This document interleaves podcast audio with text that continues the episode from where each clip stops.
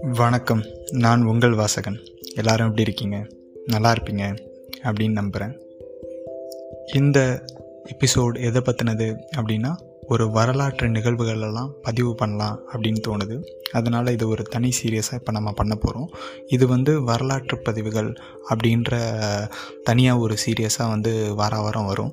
So இந்த வரலாற்று சீரியஸில் நான் படித்த வரலாற்று நிகழ்வுகளெல்லாம் உங்கள் கூட பகிர்ந்துக்க போகிறேன் அப்படி ஒரு சின்ன ஒரு வரலாற்று நிகழ்வுகளை தான் நான் இப்போ வந்து உங்களுக்கு சொல்ல போகிறேன் இதோட பேர் வந்து மதுரையை சூறையாடிய மல்லிகபூர் அப்படின்னு.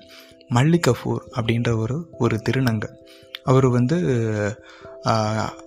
அலாவுதீன் கில்ஜிக்கு வந்து முதல்ல வந்து ஒரு அடிமையாக வந்து அவர் வந்து சேர்ந்தார் அவர் கூட வந்து. ஸோ நாளடைவில் அவரோட ரொம்ப நெருக்கமான ஆளாக ஆயிட்டார். பின் நாட்களில் ம வந்து அலாவுதீன் கில்ஜியோட படைத்தளபதிகளில் முக்கியமானவராகவும் ஆயிட்டார்.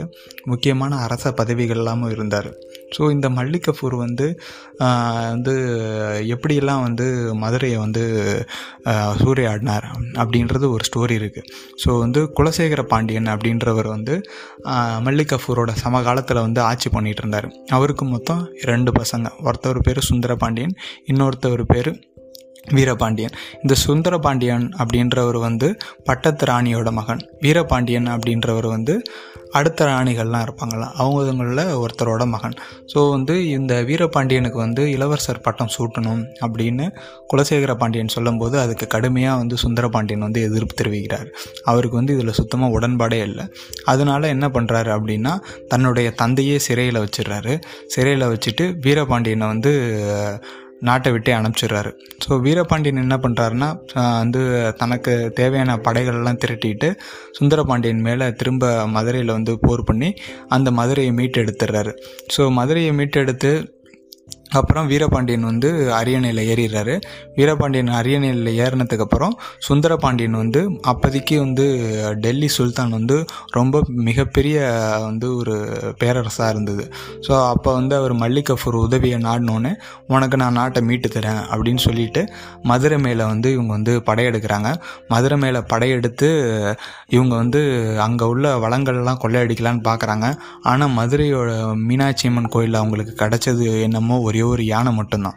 ஸோ வந்து மதுரையில் படையெடுத்துட்டு வீரபாண்டியனையும் வெற்றி கொள்கிறாங்க வீரபாண்டியனை வெற்றி கொண்டு சுந்தரபாண்டியன்ட்ட ஆட்சியை கொடுப்பார் அப்படின்னு அவர் எதிர்பார்க்குறாரு.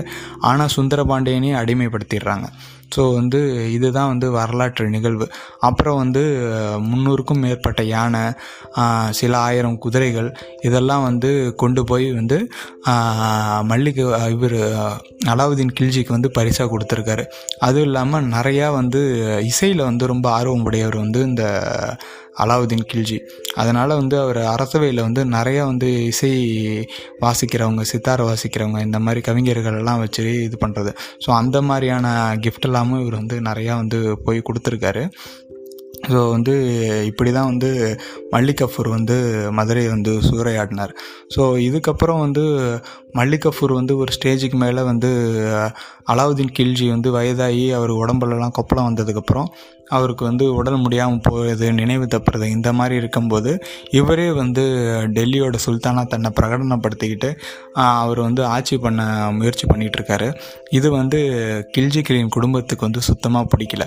ஸோ கில்ஜிகளின் வாரிசுகள்லாம் சேர்ந்து வந்து என்ன பண்ணுறாங்கன்னா மல்லிகஃபூருக்கு நெருக்கமான ஆளுங்களே தன்னோட கைக்குள்ளே போட்டுக்கிட்டு மல்லிக் வந்து இரவோட இரவாக கொண்டுட்டு அவரோட உடல் பாகங்களெல்லாம் கோட்டையின் பல பகுதிகளில் வந்து சிதறடிச்சிடுறாங்க தூக்கி போட்டுடுறாங்க. ஸோ வந்து இந்த வரலாற்று நிகழ்வு இதெல்லாம் என்ன சொல்ல வருது அப்படின்னா பேராசை அப்புறம் வந்து பதவி மோகம் இந்த மாதிரிலாம் இருந்ததுன்னா எப்படியா இருந்தாலும் அதோட முடிவுகள் எப்படி இருக்கும் அப்படின்னு நம்மளுக்கு வந்து திரும்ப திரும்ப காட்டிக்கிட்டே தான் இருக்குது அப்படின்ற மாதிரியான விஷயங்களை தான் இது சொல்லுது. ஸோ இன்னும் ஒரு வரலாற்று நிகழ்வோட உங்களை நான் நெக்ஸ்ட் எபிசோடில் சந்திக்கிறேன். நன்றி வணக்கம்.